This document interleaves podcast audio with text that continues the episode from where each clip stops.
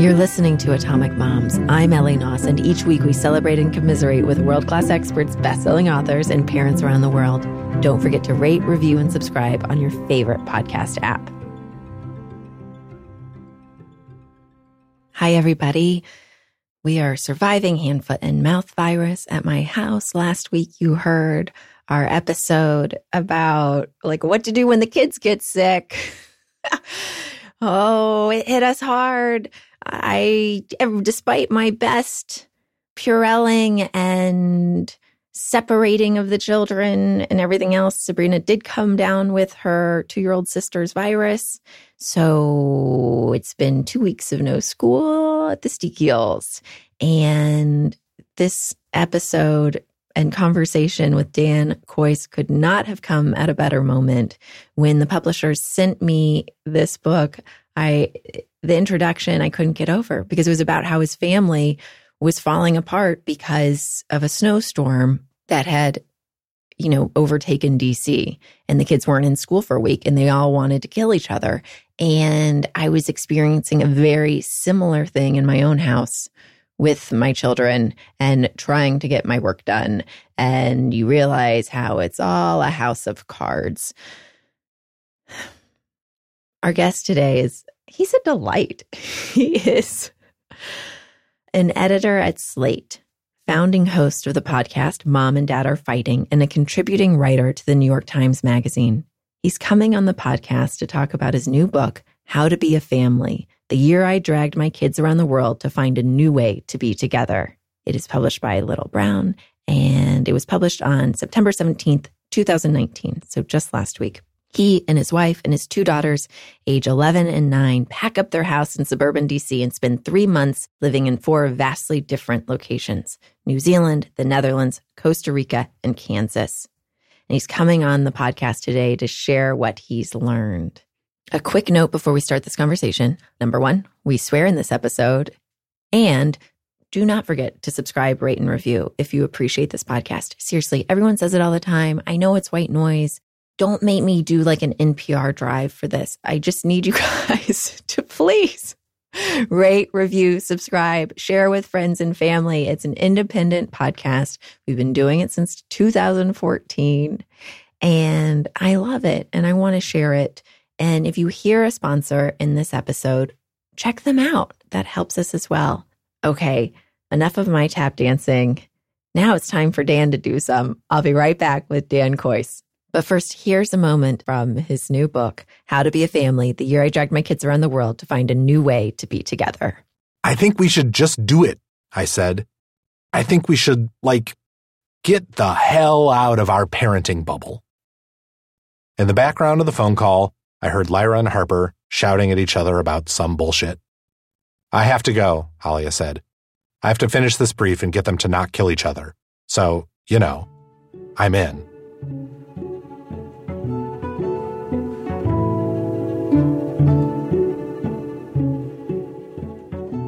Dan, thank you so much for coming on Atomic Moms.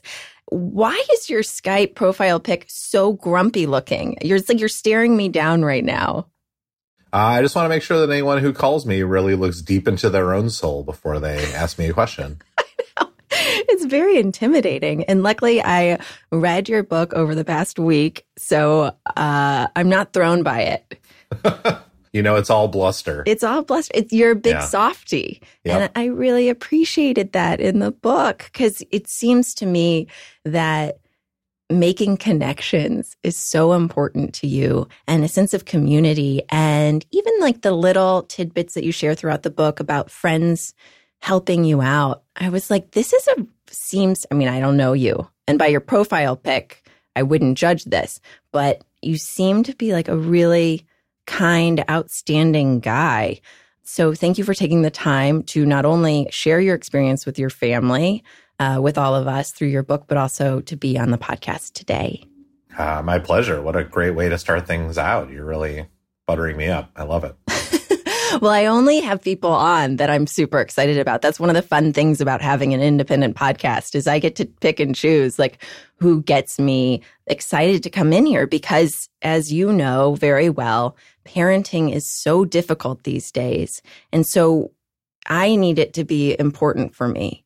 The past couple weeks, my daughters have had hand, foot, mouth virus. So they've been out of school and it's been a total disaster. And I'm hoping that you could share with our listeners sort of the inciting incident of this journey that you went on with your family and how in America, just it's like one little thing goes off and then the whole family scheme falls apart. yeah, it sounds like you really have had that for the last two weeks. I'm very sorry. That sounds just shitty. Uh, am I allowed to swear on your podcast? Sure. I'm, I'm going to. It's super shitty. And yeah, our inciting incident, you know, among our inciting incidents, the big thing that really sent us off off the edge of the cliff was one of those moments like that. I, I, I think I refer to it in the book as like realizing that our family was like the American air traffic control system, where like on a good day it works, but like if there's a thunderstorm in Topeka, flights to LaGuardia are delayed for two days. Uh, it's like it just takes the littlest thing, as you say, to like send the whole machine careening off a cliff.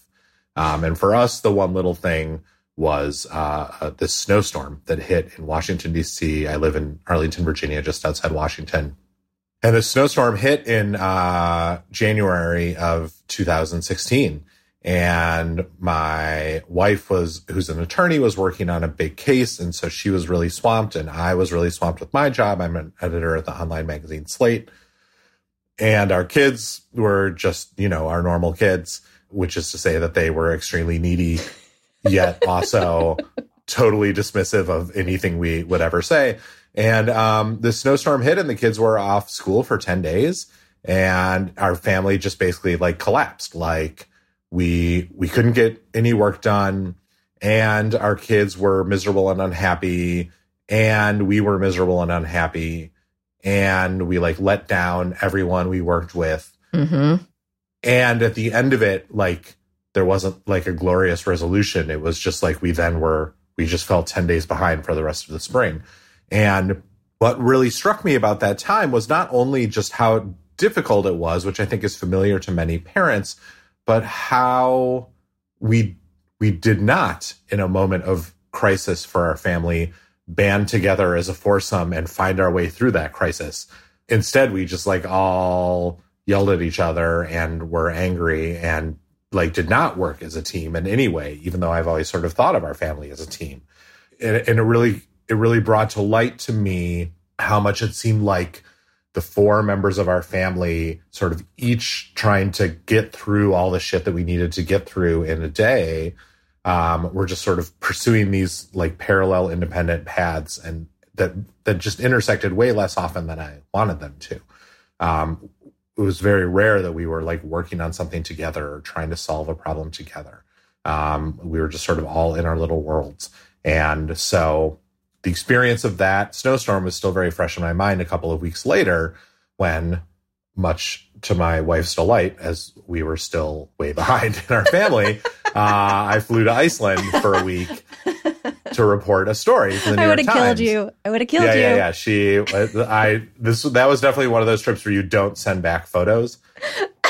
I would just be like, oh, it's terrible. I'm working so hard in this swimming pool because the piece was about the municipal swimming pools of Iceland. Um, the role that they play in Icelandic culture and society, the way that they function as sort of um, village greens in a country where it's too cold to have a real village green. And what I kept seeing there was were these amazing f- Icelandic families for whom sort of the a lot of their day to day life revolved around these pools. They would um, go to the pools during the day on a weekend. And that's where kids and parents would connect. That's where kids and grandparents or sort of other elders in the town would get to know each other. It's where kids' sort of social adventures took place. You know, it's a lot of like sort of dating and flirting happened there. Um, and then I just saw this amazing thing where parents with little kids would have this ritual where every night at like 7:30 you would like after dinner, you would bundle your kids up in the freezing cold and take them to the pool and then drop them in a hot tub for like 10 minutes and then take them out and take them home and they're like their bodies would all still be all warm and snuggly and then you would put them to bed and they would fall asleep in like three seconds mm. and it was just very striking to me how this like very simple municipal investment in iceland had paid these enormous dividends in terms of creating satisfaction and happiness in the entire population but particularly in creating a certain kind of cozy togetherness in all the families I met that seemed very anomalous to me in my family, which was completely lacking cozy togetherness. and it was it was just very notable to me that all this country had to do was create this thing and mm-hmm. family life sort of you know grew around it in a really interesting way and and I realized oh well there must be things like this in every country there must obviously be other ways of being a family than our crazy east coast overworked, insane way of being a family. And so I called my wife from Iceland and, you know, we had always sort of tossed around this pipe dream idea of what if we just like chucked it all and traveled around for a year and just tried out life somewhere else. And I said, what if we actually really did this and we tried to figure out what we could change and what we could learn from other places. And we also just like got away from what is currently driving us crazy for a while. And at the exact moment that I called her, our kids were being just awful. So she was like, Yes, I'm in. when you guys take off for New Zealand first, what surprised you most about your experience in that country? Yeah, New Zealand was the first place we went. We ended up going to four places over the course of that year. And in New Zealand, we were, I mean, we were instantly, I mean, like on the first day, surprised by how totally outgoing and friendly pretty much everyone we met was. You know, we immediately made friends with a bunch of people in our neighborhood. Our kids immediately made friends with a bunch of people in their schools and around town. And people were very eager to talk to us ab- about their family lives and to talk about what the, the things that New Zealand family life made possible. People, I mean, it was a subject people were very enthusiastic about. And so, you know, unlike in some other places where it was much harder to make friends, the, the Netherlands, like the Netherlands, for example, Kiwis were just very excited about the idea of meeting us and getting to know us and having a beer with us and talking about the stuff that we wanted to talk about. Like they were, I mean, I think they just sort of just wanted to brag about how well everything was working there. But it wasn't even our neighbors, like three days into our three days after we arrived in Wellington, that city where we lived, I like went on the radio. Radio New Zealand invited me on to talk about the trip. And then at the end of the radio interview, I just flat out said, like, hey, we need friends. If you want to be our friend, please email me at dankois at gmail.com. And uh, like 10 people emailed us and became our friends. Yeah, and you guys would have these block parties that sounded like a blast. And it seemed from reading this that they really put an emphasis on sports, but also just outdoor activities. And I want to ask you about sort of the pushback to exceptionalism that you found not only in New Zealand, but also in the Netherlands and what seemed to me like this big question for you about, you know, should, where is the balance between pushing our children towards greatness and maybe even, you know, my using the word pushing is a telltale sign of how I where was you, raised. Where you land on this question. yeah. Yeah. And, you know, this idea that it's more about community because it, from what I read, it seemed like the people that you met in New Zealand, you know, their emphasis was on community and experience and much less on individualism and in that that was even frowned upon. Can you talk a little bit about the tall poppy syndrome and like what your own gut feeling was about all this? Tall poppy syndrome is funny. That was um that was not a concept I was that familiar with before going on this trip And then in both New Zealand and the Netherlands, people would tell me about it as if it was invented in their country. and, you know, for those who don't know that is, uh, and maybe you've talked about this before on your podcast, mm-hmm. it's this sort of aphoristic idea of a community or a society that, that when one poppy in a field grows taller than the rest, right? When one person achieves greater than anyone else, you cut the head of that poppy off so that it's the same height as everyone else. And it, I think that when people use that specific expression to refer to it, it's almost always pejorative, right? It's, it's, it's a complaint about the way that a, a culture or a country like turns on its own. The, the, a prime example in New Zealand that was actually happening right when we lived there was the singer Lorde. Lorde's second album came out while we lived in New Zealand. It's an extremely good album. But at the time it came out, she gave a bunch of interviews sort of expressing her anger about government policies in New Zealand, about the way that New Zealand was handling the refugee crisis.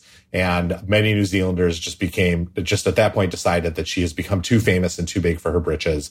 And they like cut her out of their lives.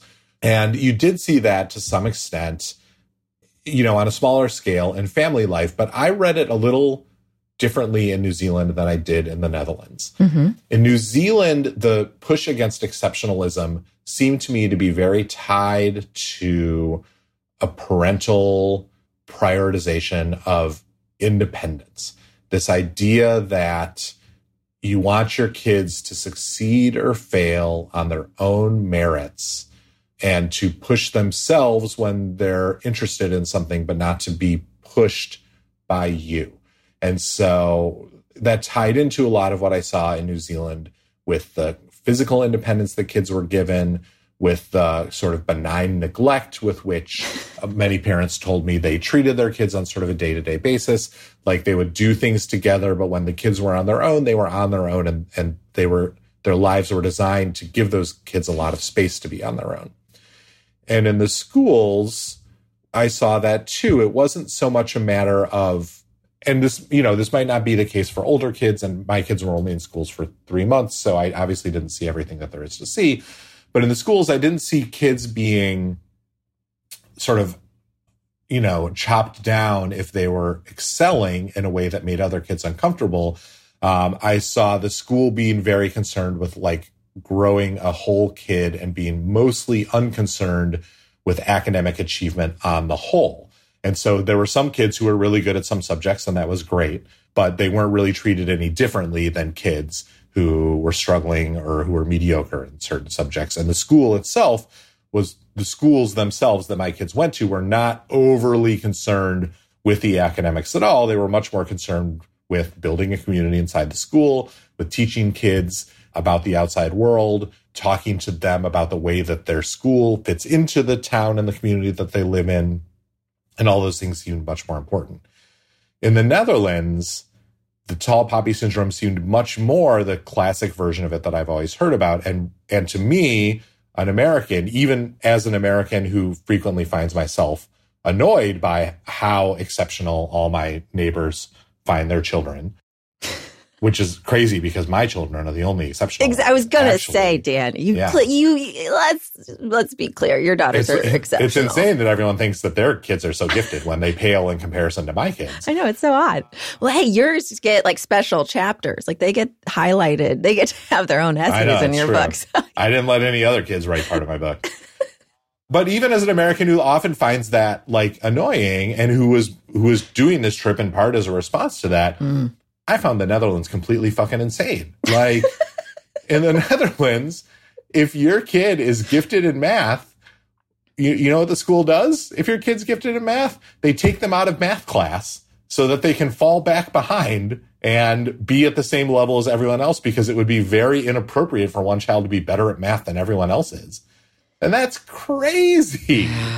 Uh, and so it was remarkable to me to find myself really pushing up against the limits of my willingness to condemn the helicopter parenting that I've been mm. witnessing and often participating in for years.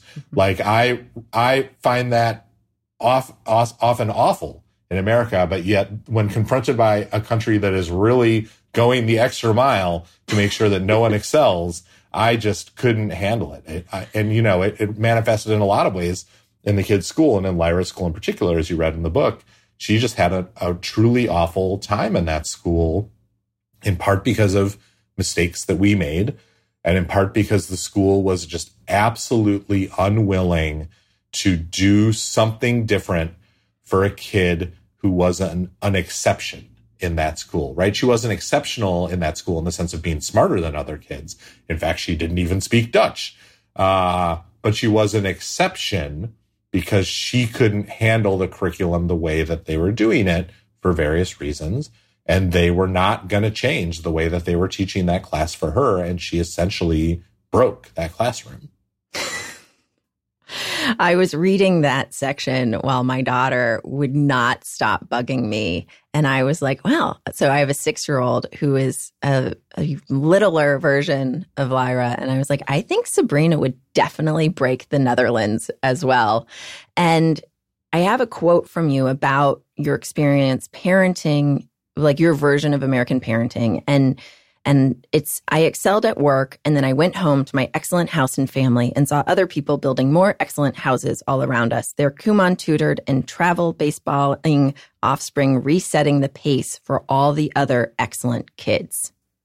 And so when you're in the Netherlands and you are you know, really leaning into this other way of life, which is the complete opposite, obviously, of Kumon tutoring, because you're saying that if they're good at math, they get held back. Yeah, if they, if they could do a small operation to make you slightly worse at math, they would do it.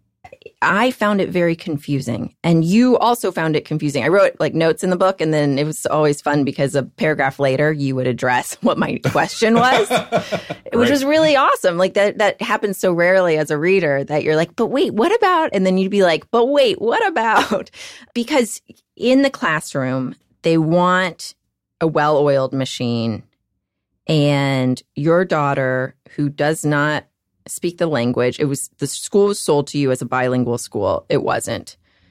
Your daughter is, you know, extremely bright, headstrong, and she did not fit in as a cog in the machinery of the classroom. Right. So, can you tell our listeners what happens in that parent teacher conference and how do you think that children do excel in the Netherlands if they aren't, you know, if their special skills aren't cultivated. There's a Dutch expression that I talk about in the book, which I'm going to now say in Dutch and mangle it. It's doe maar gewoon, dan doe je al gek genoeg. What it means is act normal. That's strange enough. It's like, it's like what makes Dutch people Dutch. If you ask any Dutchman what makes them Dutch, that's what they'll say. It's, oh, we all act normal. Often it's shortened to just do, do a normal, do normal. That's like the Dutch national expression. And in that parent teacher conference at Lyra School, we were confronted with teachers who didn't know how to deal with a particular kid and a kid who absolutely didn't know how to deal with her teachers and and a kid who as a result argued a lot in class, who would get, you know, take an order and then argue about it and sort of divert the class for 10 or 15 minutes or whatever while she sort of hashed through what she thought was wrong with the various things that teachers were doing. And that sort of upset this delicate balance that had been created in the classroom over the course of the year um, by the students and teachers coming to a mutual understanding of what the goals and purpose of the classroom were and how it would work on a day to day basis, what the rules would be. Um, we came in at the end of the school year, and Lyra, who had not been part of those discussions as to what the purpose and rules of the classroom would be, and had not had you know had not bought into any of those ideas, and in fact couldn't participate in a lot of those things, challenged and fought those at every front. And I struggled as you did to figure out why her teachers did not want her to argue and debate when what I saw over and over again in Dutch life and in Dutch families was this willingness to talk over and chew over and debate rules and ideas with kids, right? It's Yeah. it, there's a, this this mode called the Polder model, which takes hold in Dutch companies, in um, Dutch organizations, in Dutch government, and in Dutch families, which is based on before any decision is made or any plan is made in an organization, you get total buy-in from everyone in the organization. In a company, that means you don't like make a strategic move until even the janitors in the building say, yes, this is what we should do.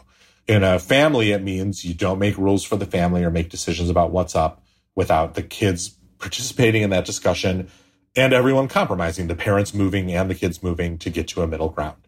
And what I eventually came to realize is that in a Dutch company, for example, they will make a big strategic decision or they will propose a big strategic decision. The company will hash it out. They will get everyone to buy in on this decision, and then they will proceed.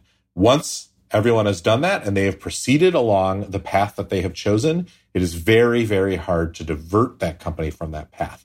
Dutch companies do not prize the notion of being nimble the way that American companies do these days. Like that is a foreign concept to Dutch organizations.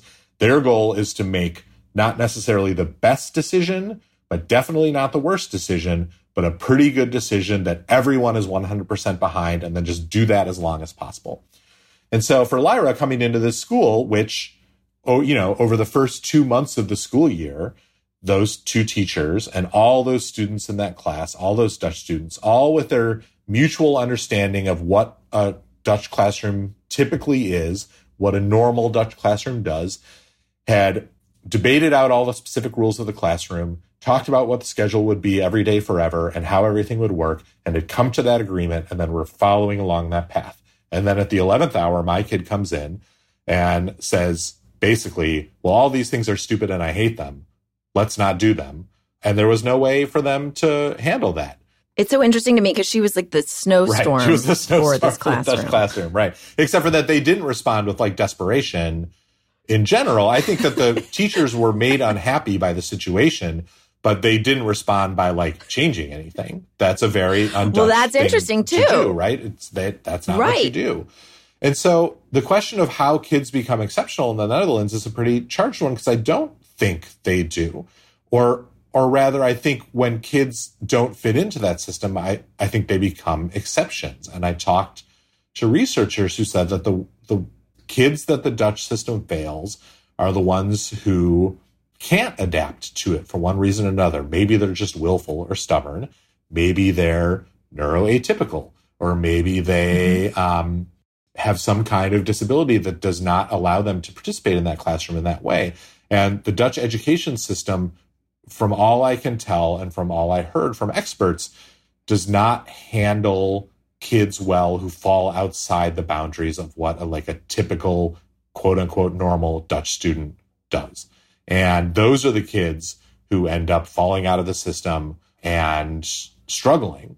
What you don't necessarily see are kids like excelling and, you know, sort of going on to the like the academic accolades that American kids do. In fact, when you graduate from high school in the Netherlands, you actually have no idea what your class rank is in comparison to anyone else. They don't do that. You just have you choose a path and a track and a school, and then you go to that college or you don't go to college. But you certainly have no idea how your grades compared to everyone else's in your school. Uh, No one knows that. Hmm. It, it seems to me like children who are headstrong but very bright and you know clearly lyra was reading constantly and she's a beautiful and hilarious writer herself from what i read in your book that she shares that those kids are able to excel in american schools. But it does feel like in america that a lot of students who are neurodiverse you know, it, they do have such a difficult time in our education system as well. And I'm wondering if you think that, at least in the Netherlands, the parents would be better supported. The kids would be homeschooled, I'm assuming, but that they would, that at least society has a structure in place to better support the family unit. I mean, that's definitely true in the sort of broader sense. I it's not clear to me how a homeschooling situation would work in the Netherlands, um, a country where there are very specific rules about your kids going to school. Those rules are very difficult mm-hmm. to bend. It's totally possible that the Netherlands has like a robust homeschooling situation or culture that I don't know mm-hmm. about and never interacted with, but I never met a single parent who had even considered homeschooling. And oh, and Dutch schools have like really have draconian rules about your kids going to school. And so for example, if you, you know, in America, you might take your kids out of school for a couple of days to go on a family trip or something. No one does that in the Netherlands. And in fact, if they see you in the airport with a kid on a school day, there are there are officials in Schiphol Airport whose job is to fine Dutch families for taking their children out of school because eh, because they see them in the airport on a school day. Wow. And so I mean it's you know they're they're yeah. very they mm-hmm. are a rules oriented culture and it serves yeah. them very well in a lot of ways. Now that is not to say that it's not possible that there are Dutch parents who have found a way around these sort of norms and do embrace homeschooling. I'm sure I will hear from right, them. Right. Yeah, absolutely. and I'd be week. really interested to hear what you do hear about that. yeah. And I yeah. will say that you're right that the broader cultural structure around parenting and family life, legally and socially, is way better in the Netherlands than it is in the United States. Right. There's, I mean, the, you know, the sort of the unwillingness to be exceptional in the Netherlands manifests itself in pretty great ways in people's careers and jobs, right? Everyone just stops working at five and then they go home. And if you mm. stay late at work, it's not viewed as as like you're being ambitious and it's great for the company. Uh, your boss thinks that there's something wrong with you because you couldn't get your work done mm-hmm. in the mm-hmm. allotted time, and so they might take you gently aside and say that you better stop doing that. And so everyone gets home at like 5:15 on their bikes and all the kids go hmm. out and play and then every single Dutch kid comes inside at 6:15 and has dinner with their family and then they like have cozy Dutch family time and most moms and dads get a day off each week that's their mama's dog or their papa's dog their mo- their mother's day or their father's day that you you're just expected to spend that with your family and that's pretty standard across most Dutch industries and of course there's like the the greater you know, the universal health care and the great social welfare net that helps catch families who are struggling.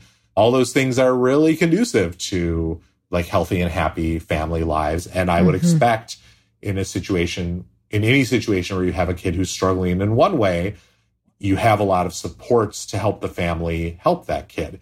But the kid is still growing up in a society where there's a very narrow conception of what being a Dutchman or Dutchwoman means. And falling outside that conception is somewhat unheard of and unthinkable. To wrap this up about exceptionalism, I found this past week, especially with both my girls out of school, with this like disgusting. I'm so sorry. With the blisters all over their faces and hands. And the real struggle for me was it's like my own need and hunger for exceptionalism. Like I really wanted to have a great interview with you. And most of, I'd say 90% of that is because my intention is to share your incredible journey with the world. And I'd say a good 10% is my own ego and need to do well or to get a gold star. And I find that to be in conflict constantly with the needs and desires of my children. My children keep getting in the way of my parenting podcast. But I'm your next stop. Well, you, I'm going to just skip over Costa Rica because that seemed like a bust. I was laughing hysterically at your escapades there. I'm really sorry about the mosquito bites. You have a great quote about how you only want mosquito spray that'll change your DNA. If possible, yeah. Because yeah, we're having this problem actually in LA. Like the mosquitoes are just out of control, and I'm like nothing that yeah. is healthy works. Yeah, off so for families is bullshit. Message off me. for families does nothing. Yeah, it yeah. doesn't work. None of it works. I have this other salve. None of it works. We have these huge welts. So now my children have the welts from hand, foot, and mouth, and they have the welts from the mosquitoes. And we're like never going to get to go back to school. But your last stop was Kansas. And we spend a month in northern Michigan every year. every summer because my husband's a screenwriter. So we're super lucky that we can be nomadic like that. And we get that small town charm. And are you, are you guys Yoopers? I, not that. No, Tra- Traverse okay. City. There is something so beautiful and you captured it so brilliantly in your chapter about your experience in Kansas, like the, that small town feel and like how there are these stores. There's so many stores with knickknacks and things that you would buy for Mother's Day that like nobody needs. And I just like my heart swelled reading it and it made me really miss the place. What was it like, Mr. Liberal, to like go immerse yourself in God country? Uh, yeah, well, we were in Hays, Kansas, a town that went 80% for Trump in the 2016 election. I'm delighted that you sparked to that description of the stores and their like it. like oh novelty God, signs that say like bless this oh house God. and their funny socks. Yes. Because it because those seemed it really struck me while we were in Hays how much the town defined itself and took pride in defining itself in its small townness. Like that those stores existed because it had this idea of itself as a small town that people would come visit to get a taste of small town life, much as I was doing. Mm. That the mayor would keep talking about how great it was to live in a small town like this and then owned a wine bar that would just play John Cougar Mellencamp songs about small towns all the time.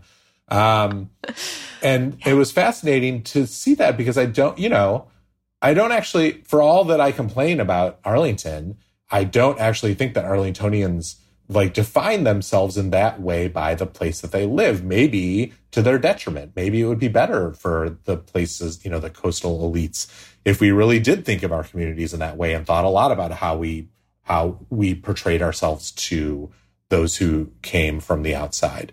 But going to Hays, you know, a, a place where one goal of mine was to think about this kind of American divide uh, and and talk about it with people was pretty instructive for a bunch of reasons. One of which was that no one wanted to talk to me about that divide. Um, you know, and I mm. can't say I blame them. Like it was it was not a, a secret to them where I stood on the issue. Uh, and and the the Kansan approach is to basically sort of gently deflect uh, any possible conflict in a conversation and maintain a position of of niceness, as I saw uh, hmm. you know, through anything, you know, come hell or high water, they are going to be nice to you. And in a lot of ways, that made our time there really pleasant. Like we made friends and our kids had a good time and everyone was nice to us and we, and we were accepted generally everywhere we went. But that niceness also served to shield us and to shield the people we met from the things about that town that didn't work for some people.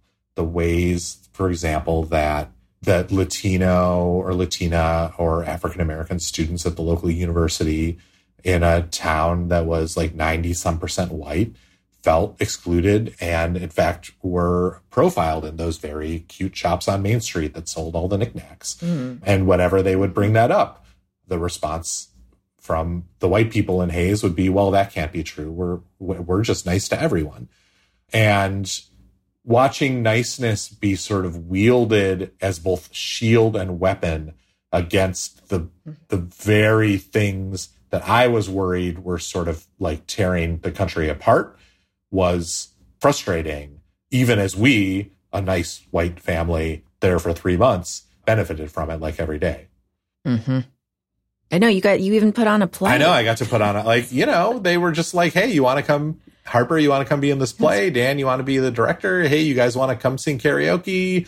Uh, we're having a games night. You want to come? They were unbelievably welcoming in ways yeah. that were like gratifying and, and, and very heart opening to me.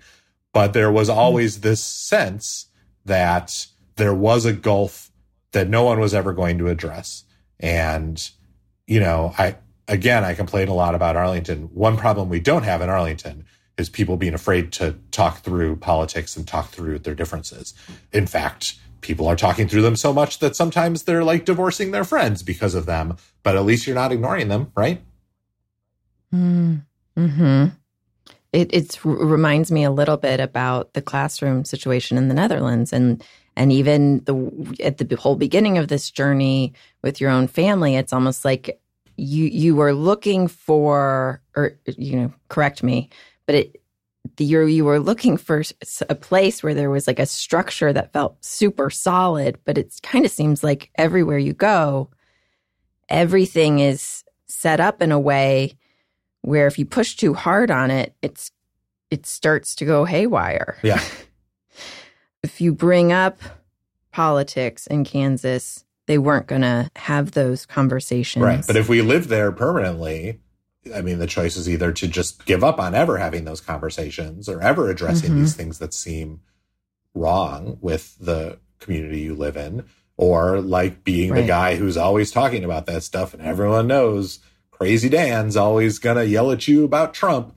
And like that doesn't seem great. But yet at the same time, it was no. like very heartening eh, to see you know, I think I write about this in the book that the the one real takeaway of that was that it does seem to me that the underreported story about middle America is not really like the Republican, you know, the economically anxious Republicans who voted for Trump, who are not really a surprise. Like Kansas has been Republican as long as Kansas has been Kansas. It's the progressives who are in those communities who are those little blue islands in big red places who have never gone away and who have been working really hard to make incremental progress in their communities and to fight those fights, to be those people who everyone says, oh, they such and such always talks about politics, mm-hmm. which is a difficult place to put you in, to put yourself in. Mm-hmm. And we met those people in Hays, And I was really heartened by them and by seeing the ways that they put forth their version of progressiveness, which was often very closely tied to their religion and their faith, uh, into practice in their communities. And that was really, I mean, that was sort of the political lesson I came away with above all else. In visiting these four places, and getting to spend some time there. I imagine you took many lessons from all of them, some of which you share in the book, and I'm sure some that will you'll discover over the next several years of like how this truly impacted your family. And then secondarily, how putting out this book has, you know, impacted your family. I I am envious of the year that you were able to spend being present with your children before they got too old to give a shit about you. um, and there's this beautiful quote you have towards the end that's for that year, we each got to be the scaffold around which the others grew. And I thought that was so beautiful. And it feels to me like you, you know, you found what you were looking for, which was your own family system that works where you are able to, where you could find that growth, where you could support each other's own exceptionalism, but that you were also supporting one another. And I really love how you use the word scaffold. You share that at the beginning of the book that your father has dementia. And, you know, so many of us are in the sandwich generation and we're caring for parents and caring for our children at the same time. And you mentioned that your dad was that you don't have these memories with him as a kid because you you know you say that he was heading towards divorce and and maybe you just weren't as present as well as a kid. You were focused on your own things but that you wanted to have these memories with your girls at this age that that was very important for you. And i'm wondering you know in closing what is the memory you know of this entire experience? Like what is the one that you you hope you'll be able to hold on to for the longest? Oh man i mean all of them, but hmm. but I mean, there's a there's a little story I tell about a really bad day in Costa Rica um, that turned good at the end. A day where I was just awful to Alia, to my wife, because I was feeling very grumpy and upset about how the trip was going. And she calls me on it, and I and I then I feel bad about how awful I was. Um, and I'm like a dick to my kids. Um, but then at the end of it, we, Harper and I have this moment out riding bikes on the beach outside our house in a beautiful sunset. And we have just like one of those mini conversations you have with kids where you, where they really surprise you with um, how in tune they are emotionally to exactly how you're feeling. And that day is something I would like to keep with me. And I hope I keep with me not only that beautiful moment at the end, but also the bad stuff. Like one lesson of this trip was that the, the bad stuff matters too. And that finding a way to talk to each other and be together through the bad stuff matters, as Alia said on that day. Like sometimes it's okay if things are bad. And the point is that the four of us are surviving that bad thing together. That to me, that day seemed most emblematic of uh, what the experience of doing the trip was like and how in the two years since the trip, we have sort of incorporated its larger lessons into our lives.